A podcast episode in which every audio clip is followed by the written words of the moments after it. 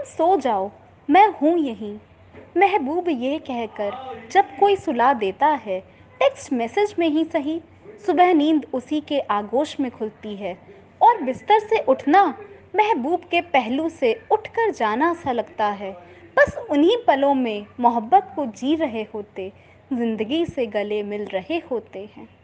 एक अदृश्य प्रभाव उकसाता है मेरे मन की गाथा को। जो चाहता है तुम्हें पढ़ना खामोश रातों में जब सब गहरी नींद में सो जाएँ, पत्तियों की भी आवाज़ें खर्राटों से गूंजती सुनसान गलियों में सन्नाटा पसरा हो तब सिर्फ़ तुम मेरे बनकर मेरे पास आ जाओ। तमाम जिम्मेदारियों की झंझावतों को छोड़कर सिर्फ़ मेरे पास वो लाओ जो तुमने सारी दुनिया से किसी अनमोल गहने की तरह अपने मन में छिपा रखा है। जब मैं अपना हाथ तुम्हारी बेचैनियों के माथे पर रखूँ, तब तुम मुझे सिर्फ़ मेरे बनकर मुझे अपना वो गहना दे दो जो तुमने सिर्फ़ अपने पास रखा। उसे सुनकर मैं सिर्फ़ तुम हो जाऊँ और वो गहना हम हो जाएँ। फिर न तुम्हें याद हो कुछ क्या तुमने मुझे दिया? ना मैं याद कर सकूँ क्या मैंने तुमसे लिया?